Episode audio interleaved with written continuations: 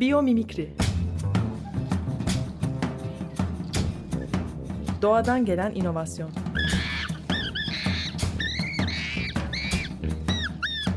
Hazırlayan ve sunan Zeynep Arhon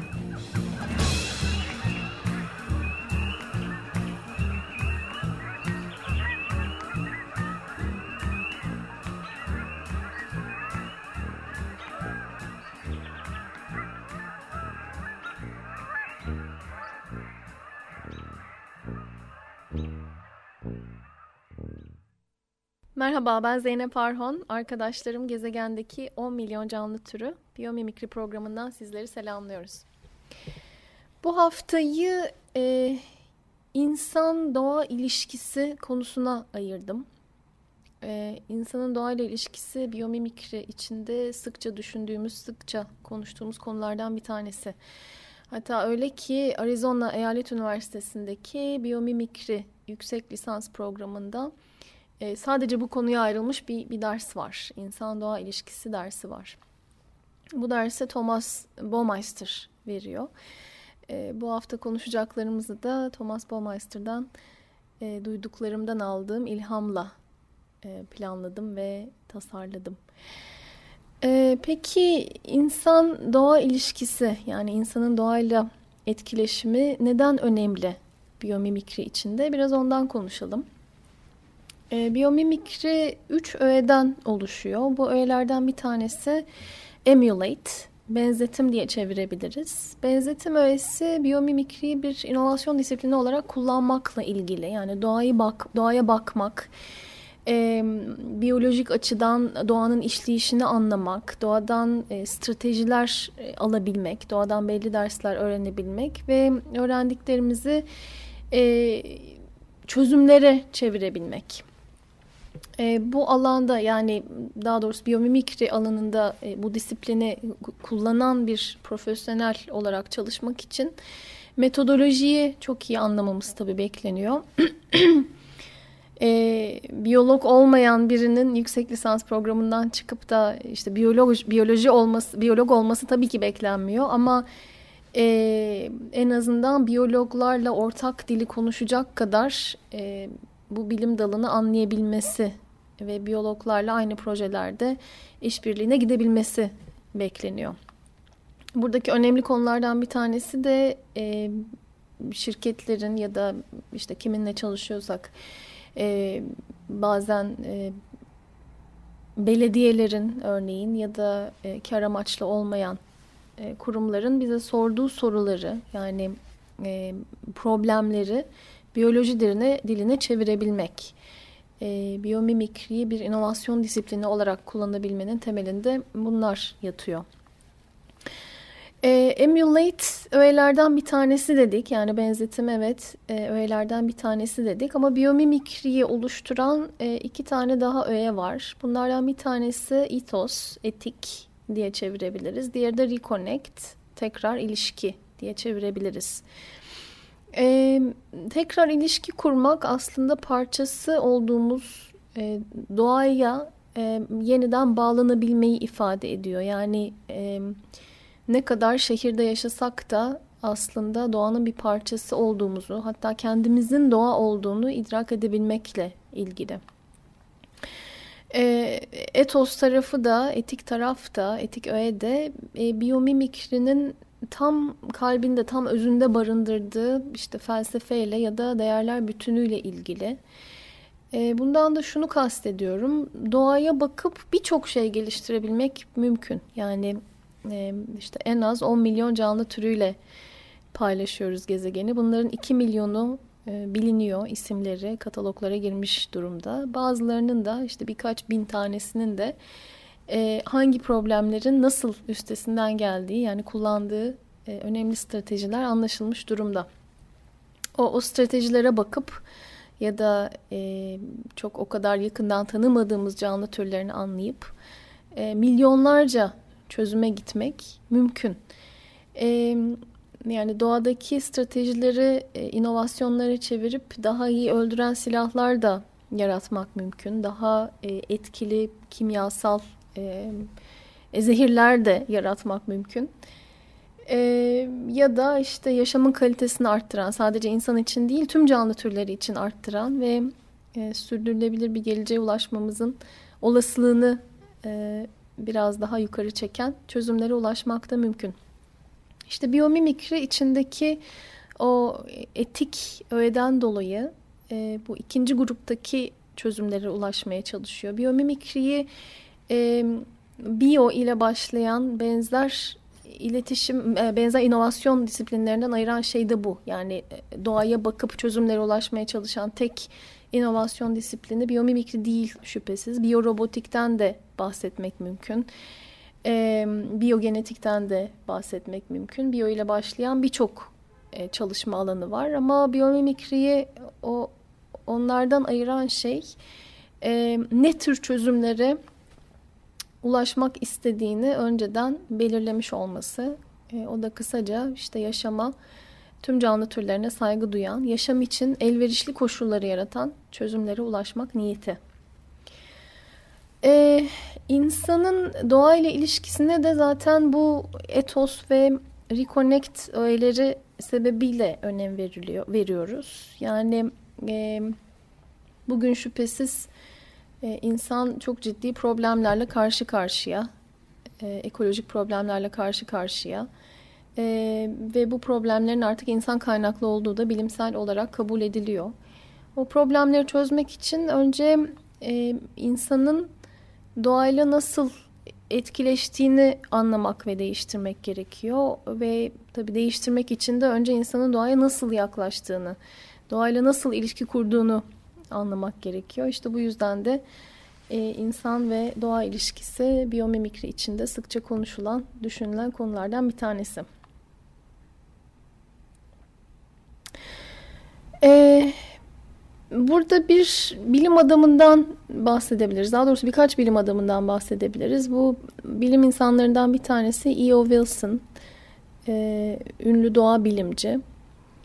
E, biyofilya hipotezine göre, yarattığı biyofilya hipotezine göre e, insanlar e, doğayı severek doğuyorlar. Daha, daha doğrusu doğayı sevmek değil de kendisi şöyle ifade ediyor. E, yaşamla ve yaşayan şeylerle ilişkilenmek insanın doğasında var, DNA'sında var. E, ve bu aslında bir hayatta kalma stratejisi. Yani bunun e, pek romantik bir tarafı yok. İnsan bu sevgiyle doğuyor. Çünkü doğayı sevmek onu korumayı e, getiriyor ve insan da doğanın içinde var olmak zorunda olduğu için, doğanın bir parçası olduğu için e, doğayı sevmek, onu korumak aslında insanın da bir canlı türü olarak hayatta kalma şansını arttırıyor. E, ve tabii yani bu hipotez e, biyomimikrinin de e, yapmak istediği şeyle çok ilişkili. Çünkü biyomimikride de e, doğadan öğreniyoruz ki onu koruyabilelim. Çünkü biz onun bir parçasıyız ve e, eğer yarattığımız o ekolojik problemlerin üstesinden gelemezsek biz de doğal seleksiyon sonucu e, bir canlı türü olarak yok olup gideceğiz. İkinci bilim insanı burada bahsedebileceğimiz Stephen Kellert. E, Stephen Kellert onlarca yıldır bir tek bir konu üstünde çalışıyor. O konu da bu haftaki e, konumuz insanın doğayla ilişkisi. E, bu araştırmaya e, bireylere çok basit bir sorar, soru sorarak başlamış. E, işte son zamanlarda e, size mutluluk veren bir e, doğal bir deneyimi düşünün. Yani doğanın içindesiniz, bir hayvanla karşılaştınız ve o etkileşim, o gözlem sizi mutlu etti. E, gününüzü güzelleştirdi. E, şimdi o, o deneyimi bana bir tanımlayın demiş insanlara. Nasıl hissettiniz, neler düşündünüz? Aynı şekilde negatif deneyimleri de sormuş. Yani bir canlıyla karşılaştınız ve bu sizin için kötü bir deneyim oldu, negatif bir deneyim oldu. Nasıl bir deneyimdi bu? Neler hissettiniz, neler düşündünüz? Ee, ve tabii Stephen Kellert bu araştırmayı dünyanın çok farklı yerlerinde sürdürmüş. Onlarca yıl boyunca binlerce insanda e, derinlemesine görüşmeler yapmış ve on binlerce cümle toplamış e, binlerce insandan. Fakat e, o cümleleri araştırdığı zaman yani göz e, biraz daha incelediği zaman görmüş ki görmüş ki belli bazı paternler var, belli bazı gruplar var. E, yani dünyanın neresinde olursa olsun, hangi cinsiyetten olursa olsun, hangi yaş grubundan olursa olsun insanlar e, belli bazı değerler bütünüyle e, doğaya yaklaşıyorlar. E, buradan hareketle de bir e, tipoloji e, oluşturmuş e, Stephen Callard. E, buna biyofilik değerler tipolojisi e, demiş. Typology of Biophilic Values. E, 20 yılın yani 20 yıllık araştırmanın sonucunda ortaya çıkmış bir çalışma bu. Ortaya çıkmış bir tipoloji. E, tipolojide 9 değerden bahsediyor Stephen Callard. E, işte bunlardan bir tanesi e, utilitarian örneğin faydacı. E, bir diğeri naturalistic e, doğalcı, doğacı diyebiliriz doğal. Scientific, bilimsel, estetik, estetik, simbolik, e, sembolik, e, humanistic değerlerden bir tanesi. Dominionistik, e, kontrolcü diyebiliriz. Negativistik, negativistik. E, bu değerlerin tabi tipoloji içinde belli bazı tanımları var. Ama tahmin edebilirsiniz neyle ilişkili olduğunu. İşte örneğin utilitarian, faydacı, e, doğadan belli bazı kaynakları alıp hayatı sürdürmekle ilgili. Yani doğaya biraz daha e, kaynakları alabileceğimiz bir yer olarak yaklaşmakla ilgili. E, ve tabii her bir değer e, negatif olarak da kullanılabilir. Yani doğaya zarar verecek ölçüde de e, davranışlara gidebilir. Ya da hayatımızı sürdürmek için e, pozitif olarak da kullanılabilir. Örneğin utilitarian değerine baktığımız zaman tabii ki doğadan kaynak elde etmek zorundayız. Gıdamız en basiti doğadan geliyor.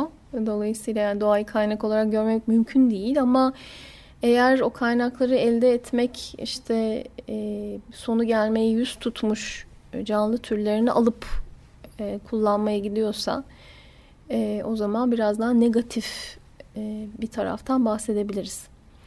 Şimdi kısa bir ara verelim. Aradan sonra Steven Kellert'ın tipolojisi üstünde biraz daha konuşacağız ve tabii her şeyi biyomimikri gözlüğüyle değerlendireceğiz.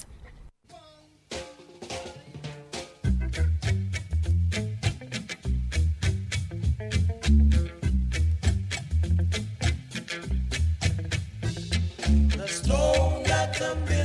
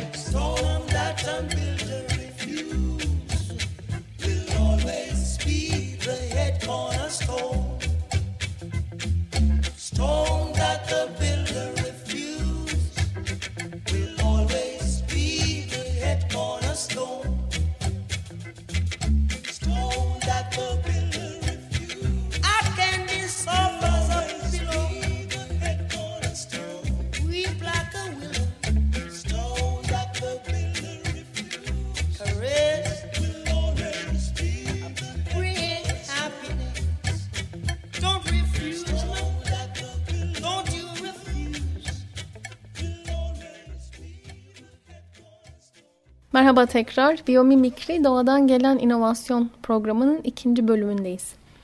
İlk bölümün sonuna doğru bir araştırmadan, bir bilim insanından bahsetmeye başladık. Stephen Callert. Ee, Stephen Callert, insanın doğayla nasıl ilişki kurduğunu anlamak için e, çalışıyor. Hala bu konu üstünde çalışıyor. Son e, 20 yılı aşkın süredir aynı konuya odaklanıyor. 20 yıllık çalışmanın sonucunda bir tipoloji oluşturdu Stephen Callert. Dünyanın farklı yerlerinde binlerce insana derinleme, derinlemesine görüşmeler yaptı ve doğada geçirdikleri zaman içinde neler hissettiklerini, neler düşündüklerini sordu. Pozitif ve negatif deneyimlerini tanımlamalarını istedi insanlardan. Ve tabii binlerce insandan on binlerce ifade topladı. E, bu ifadeler ne kadar birbirinden farklı görünse de yani insanların kullandığı kelimeler e, kendilerini ifade ediş tarzları ne kadar farklı olsa da Stephen Callert e, gördü ki aslında tüm bu ifadeler e, dokuz değer altında toplanabilir.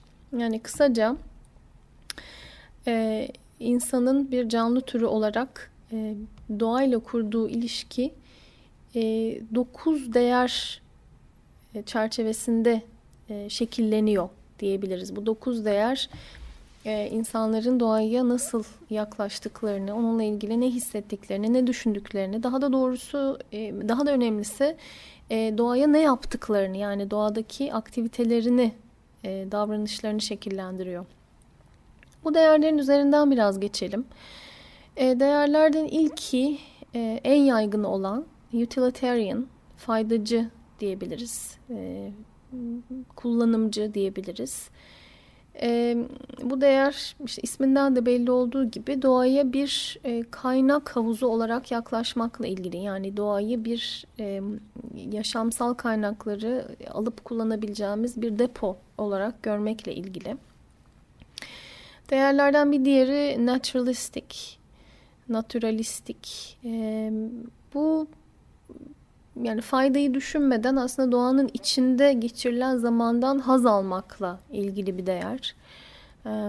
Yani doğanın içinde e, olmak, işte havasını solumak, e, böyle bir dereden su içmek, insanın bundan duyduğu e, hazla ilgili, onu ifade eden bir değer. Scientific, bilimsel, tipoloji içindeki üçüncü değer. E, bu da doğanın içinde zaman geçirmekle, ondan haz almakla ilgili değil de doğanın işleyişini anlamaktan mutluluk duymakla ilgili. Yani doğayı bir bilmece olarak görmek, çözmek, e, diğer canlı türlerinin belli bazı problemlerin nasıl üstesinden geldiğini anlamak. E, biyolojinin içinde çok olan bir değer bu. Yani bir biyolog büyük bir ihtimalle en başa bu değeri yerleştirecektir sorulduğu zaman. E, doğayla nasıl ilişki kurduğunu e, kurduğu sorulduğunda büyük bir ihtimalle o scientific değer, bilimsel değerler bütünü başa geçecektir.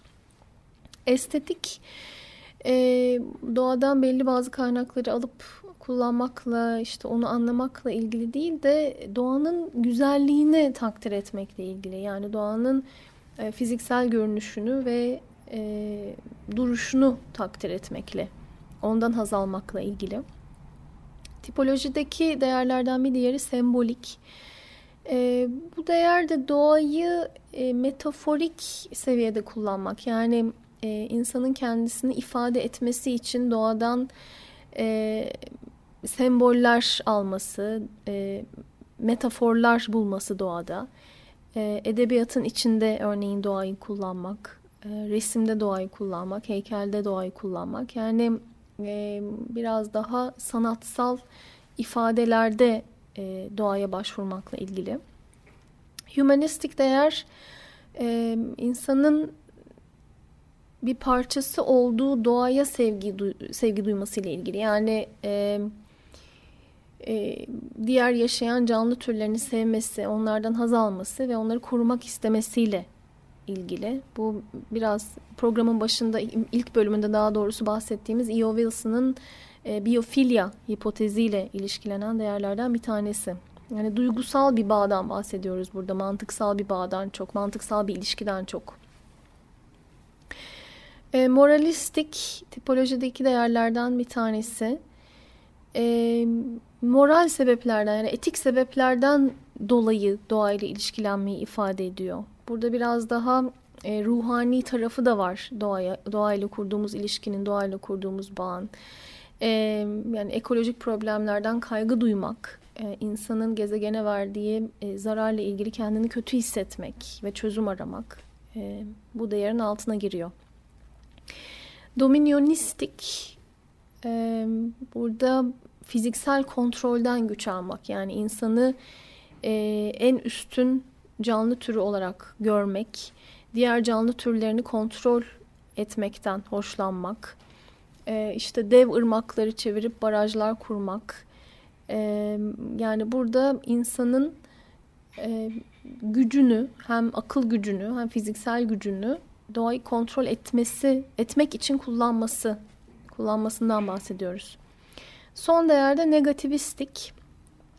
E, negativistik değer e, korku içeriyor. Yani e, doğanın tümünden e, ya da işte belli bazı türlerden korkmak, e, onlarla ilişki kurmaktan, e, fiziksel interak interaksiyondan kaçınmak, e, kendini doğadan ayrı görmek bu değerin altına giriyor.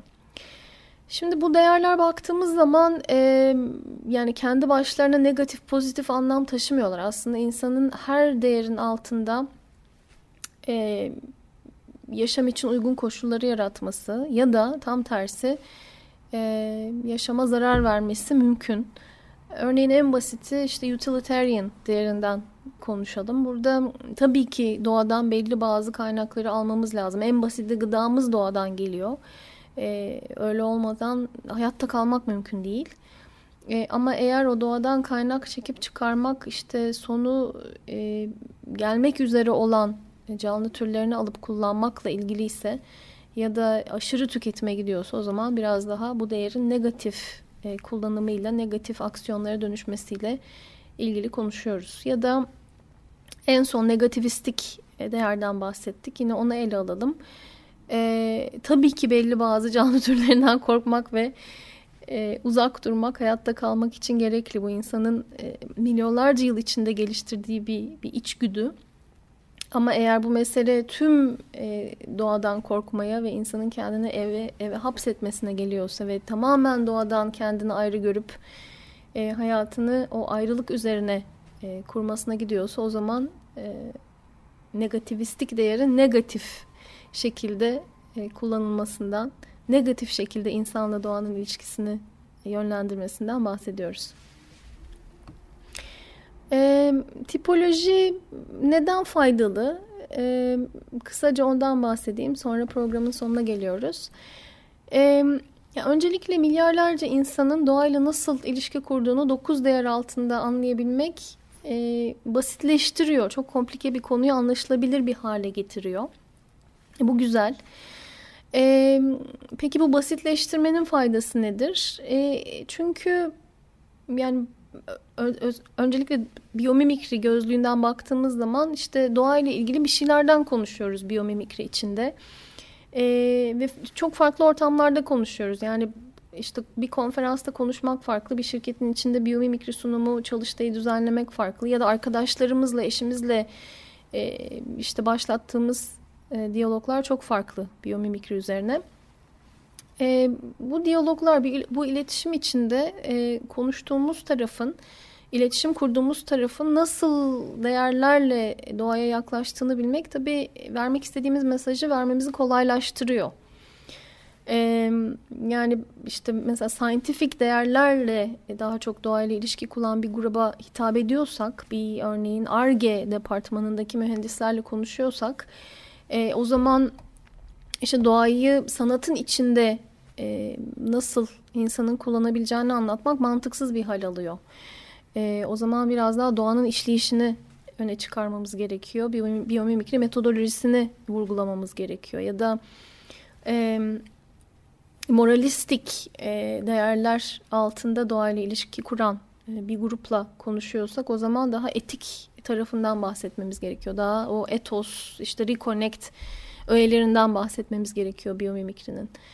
E, yani kısaca e, iletişim kurduğumuz grupla empati e, kurabilmek tabii o iletişimi daha güçlü hale getiriyor. Ee, diğer bir yandan e, aynı zamanda tolerans e, sınırlarımızı da biraz daha genişletiyor bu tipolojiler. Yani e, herkes belli bazı değerlerle e, doğayla ilişki kuruyor ve o değerlerin tek olmadığını bilmek, tek grupta toplanamayacağını bilmek, e, bütün o iletişim içinde aldığımız yorumları daha iyi anlamamızı, işte sinirlerimize hakim olup doğru cevabı, anlaşılabilir cevabı vermemizi de kolaylaştırıyor. Ve tabii geniş perspektiften baktığımızda yani biyomimikrinin ötesine geçip geniş perspektiften baktığımızda insanın doğayla kurduğu ilişkiyi şekillendiren değerleri anlamak aslında insanın doğaya nasıl davrandığını anlamayı da kolaylaştırıyor. Dolayısıyla o davranışları nasıl e, değiştirebileceğimizin, nasıl biraz daha farklı bir geleceğe doğru adım atabileceğimizin ipuçlarını da bize sunuyor. Evet, biyomimikri doğadan gelen inovasyonun bu haftada sonuna geldik. Tekrar buluşana dek doğayla kalın. Biyomimikri Doğadan gelen inovasyon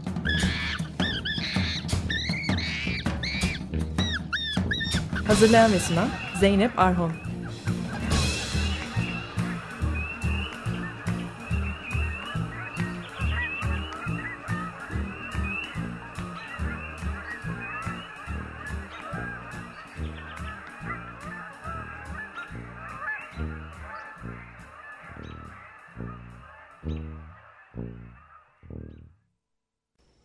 Radyo program destekçisi olun. Bir veya daha fazla programa destek olmak için 212 alan koduyla 343 41 41